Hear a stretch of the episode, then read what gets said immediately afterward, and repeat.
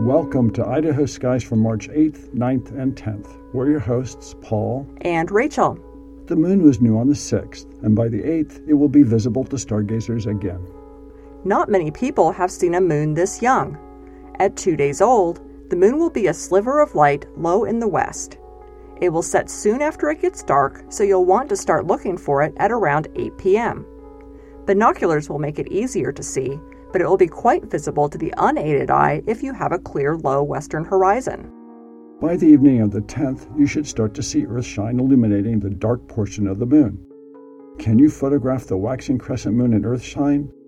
You should be able to if you have a digital camera, which is better than a cell phone. That is, if the camera is not an inexpensive point and shoot camera. To record the crescent moon and Earthshine, place your camera on a tripod. The exposure will be too long to hold the camera steady enough for the picture. Use your camera's optical zoom and not its digital zoom feature. Optical zoom really magnifies the image, while digital zoom just enlarges the pixels in the image. A cable release will be important to trigger the shutter. Without one, you'll shake the camera when you take a picture. You may have to use manual rather than automatic focus, and you should definitely experiment with using different exposure times. The nice thing about using digital cameras is that you can experiment without having to pay for film. That's Idaho Skies for the 8th, 9th, and 10th of March.